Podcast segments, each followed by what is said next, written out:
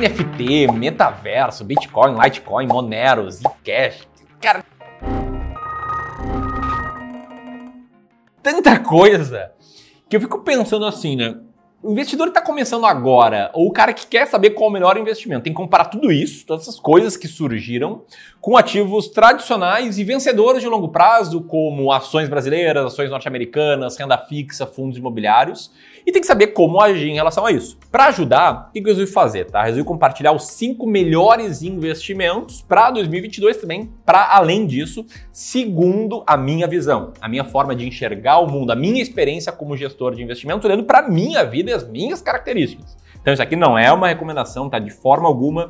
Isso aqui é eu falando sobre o que, que funciona para mim e te dando argumentos porque disso para ver se pode funcionar para ti. É um vídeo que acho que vai ficar bem interessante. Se você está ansioso por ele, senta o dedo no like para fazer com que esse vídeo chegue a mais e mais pessoas. E se você é clubista novo ou um candidato a ser clubista, te inscreve aqui no canal e clica no sininho para receber novas notificações de vídeos do Clube do Valor. Tamo junto? Esse cara nem sabe, né? Mas o melhor é o quinto, com certeza.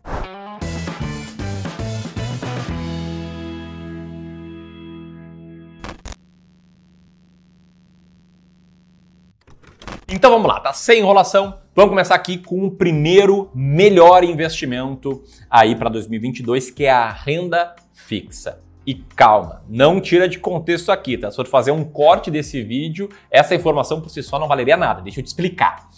Na renda fixa, a gente tem basicamente três tipos de ativos, tá? Os pós-fixados, cuja rentabilidade está atrelada ao indicador, geralmente a taxa Selic ou CDI. Os pré-fixados, cuja taxa de retorno do investidor é conhecida no momento da compra desse ativo, e os híbridos, né, tipo o Tesouro IPCA+, que tem uma parte pós-fixada e uma parte pré-fixada. Quero falar primeiro dos pós-fixados. Se você deve ter visto essa imagem ou sentido o efeito do que ela representa, que é o aumento da taxa Selic, que vem acontecendo já desde o início de 2021 e está no patamar de 10,75%. E mais do que isso, o mercado financeiro acredita que ela vai seguir subindo até o patamar de 11,75% ao ano. É o que mostra o último boletim Focus, que é o relatório é dos principais players de mercado. Então teve uma alta muito forte da taxa Selic, que imediatamente fez com que o retorno nominal de ativos pós-fixados ligados à taxa Selic ou ao CDI, para dar exemplos, Tesouro Selic, caderneta de poupança, LCI, LCA, CDB com uma rentabilidade atrelada ao CDI. Isso fez com que essa aumentasse Selic, fez com que todos eles rendessem mais em termos nominal. O que significa em termos nominal? É o retorno bruto. É um retorno sem pensar na diferença desse retorno para a inflação, que é o quanto mais rico você, investidor, fica. Né? Se for pensar comigo, não adianta nada você vê a sua carteira render 11% num determinado período se a inflação acumulada foi de, adivinha, 11%. Quer dizer, você tinha lá 1 milhão de reais, agora tem 1 milhão 110 mil reais. Só que esses 1 milhão 110 mil reais compram a mesma coisa que 1 milhão de reais comprava um ano, um ano atrás. Quer dizer, você não ficou mais rico, você só viu o seu dinheiro render igual à inflação. Então toma muito cuidado, tá? Por quê? Porque eles estão rendendo nominalmente mais e não acima da inflação necessariamente. E mais do que isso, o que a gente está vendo, eu como gestor estou vendo muito, é uma corrida de investidores pessoa física para a renda fixa por causa disso. E não é porque a taxa Selic está aumentando que eu estou falando que é um bom investimento, tá? Te liga só. Recentemente, a XP publicou um estudo mostrando que muitos investidores estavam uh, visando diminuir os, a sua exposição em renda variável, sua exposição em ações. E mais recentemente ainda, a própria XP mostrou isso. Mostrou que no ano de 2021, os investidores em fundos de ações resgataram 72 bilhões de reais. Isso os investidores pessoa física. Ou seja, está tendo uma debandada de renda variável, provavelmente para renda fixa. E eu, quando coloco aqui renda fixa como um bom investimento, é, quando eu falo de renda fixa pós-fixada, é em dois motivos específicos, tá? Primeiro, para reserva de emergência e objetivos de curto prazo. Ou seja, para um dinheiro que você pode ter que gastar amanhã, reserva de emergência, né? Caso, por exemplo, estoure um cano da tua casa ou alguém roube o seu celular e você tem que comprar um novo. Ou também objetivos que você pretende gastar o dinheiro daqui a 3, 6, 9 meses, como fazer uma viagem, trocar de carro, reformar a casa, esse tipo de coisa. Para esse prazo, renda fixa pós-fixada é o que há de melhor, beleza? É bom também renda fixa, ainda falando dos pós-fixados, para quem não é tolerante ao risco porque esses ativos sobem sempre um pouquinho, sobem sempre um pouquinho, diferentemente de renda variável, de ações, fundos imobiliários, criptomoedas, que podem cair um montante enorme em prazo curto, como mostra aqui esse gráfico. Eu sei que ele é um pouco complexo de entender, que ele mostra a queda da bolsa de valores em diferentes períodos e você pode ver ali que algumas vezes a bolsa está 40% abaixo da máxima anterior. E o mesmo vale para qualquer ativo de renda variável.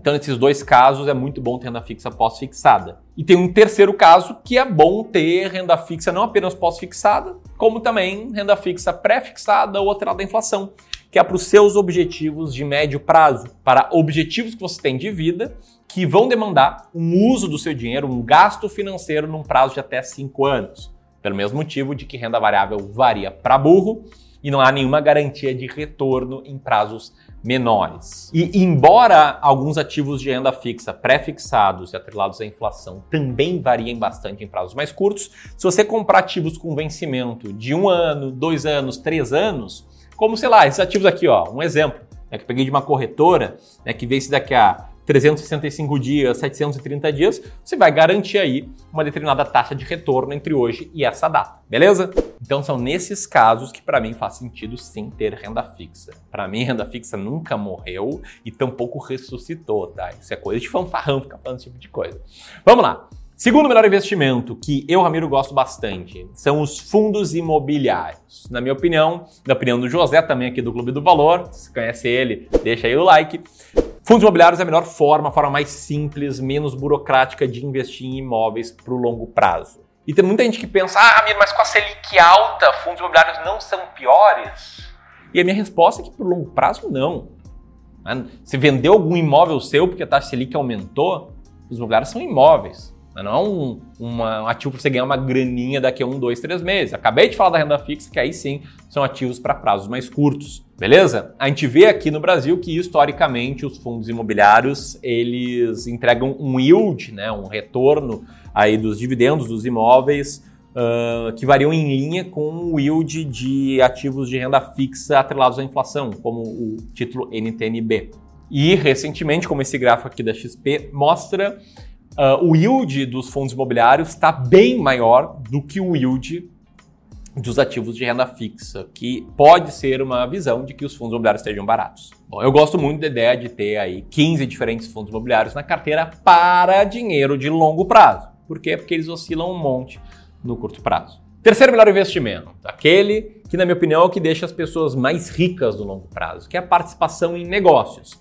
Pensando no mercado financeiro, que é o investimento em ações. Para mim, no longo prazo, é essencial você ter exposição em ações na sua carteira de investimentos. Pode ser uma exposição maior se você for uma pessoa mais tolerante ao risco, ou menor se você não tolerar tanto risco. Mas é bom ter uma certa exposição em ações. E o Ramiro tem uma boa exposição. Por que, Ramiro? Porque empresas, elas constroem riqueza, elas geram riquezas, elas visam lucro e geram valor para isso. E eu não preciso nem ir longe para provar para ti. Olha os últimos 20 anos. Olha como as coisas melhoraram para todo mundo. O acesso à tecnologia, melhora de qualidade de vida, inclusive saneamento, que ainda está ruim no Brasil, mas melhorou. Enfim, é por isso, porque tem negócios crescendo e construindo coisas e é muito bom ter participação nesses negócios. Somente no índice Bovespa a gente tem aí centenas de opções de ações para você investir. Fora do Ibovespa tem ainda mais várias ações para investir. Eu fiz um estudo aqui recentemente olhando como é que foi o desempenho de ações no Brasil, já descontado a inflação no longo prazo, e foi um desempenho muito bom, como o gráfico está na tela agora mostra. E sim, varia muito no curto prazo, mas no longo é muito bom ter exposição em ações. Como é que eu, Ramiro, faço para investir em ações? Tem uma carteira de ações baratas, uma carteira com 20 diferentes ações brasileiras que estejam muito baratas, seguindo a minha estratégia de investimentos, uma estratégia comprovada nesse estudo aí que está na tela Agora, se você quiser saber mais, comenta aí abaixo, mas eu falo bastante dessa estratégia nos vídeos e não vou me estender sobre ela aqui. Beleza? Vamos lá então para o terceiro melhor investimento para 2022, investimento que eu acho essencial também ter na sua carteira de longo prazo, que são ações do exterior, ações norte-americanas mais especificamente. Tem gente, como o Rodrigo, que não acha necessário. Né? O Rodrigo comentou algo como: Eu não tenho nenhuma BDR, não invisto nada no exterior, não sinto necessidade de diversificar ou ganhar dessa maneira, porque eu acredito que a B3 já tem ótimas oportunidades. Com todo respeito ao Rodrigo, discordo dessa visão.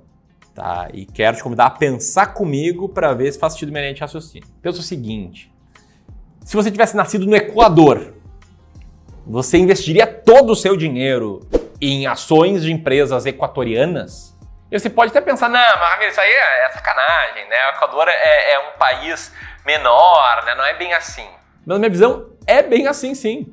O Equador é um país que, assim como o Brasil, é cheio de instabilidade política, que precisa de reformas, que ainda engatinha em vários aspectos e responsável por uma parcela muito pequena do PIB global, assim como o Brasil, né, que é menos de 3% do PIB global. Então, por que investir nos Estados Unidos? Porque é uma forma de diversificar sua carteira, ter exposição a moeda forte, ao dólar, exposição a uma economia com outra dinâmica, uma economia mais desenvolvida, e ainda dá para investir nas maiores empresas do mundo.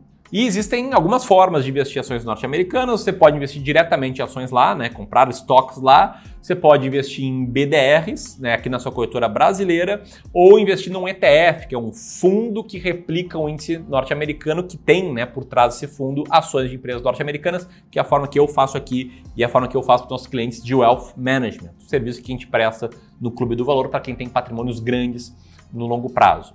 A vantagem de investir dessa forma, na minha opinião, é a seguinte: assim a gente consegue aumentar a simplicidade, é mais fácil, é mais rápido, ainda pode ser feito com pouco dinheiro e é muito fácil para fins sucessórios, né? Para fins de a herança, simplifica muito, né? Quando você investe lá fora, a herança é um pouquinho mais complicada.